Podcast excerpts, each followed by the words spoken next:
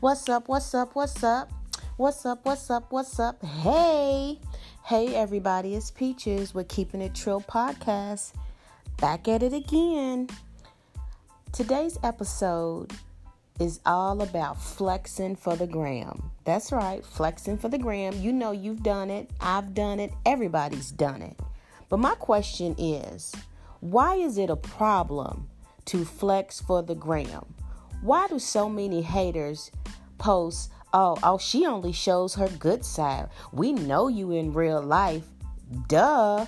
Who actually wants to post their struggles? Who actually wants to post a picture of them struggling?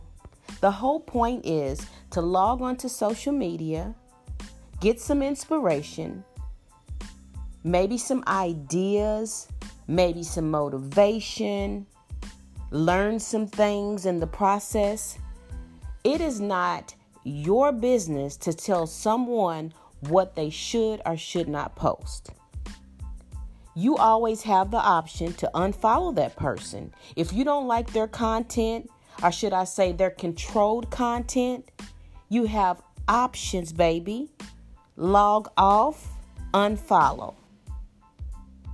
You know, I'm getting sick and tired of people gaining their own perception over pictures. Everybody sees the same picture, but everyone gains their own perception. It is not your business to tell someone how to operate their Instagram, their Facebook, their Twitter. Last time I checked,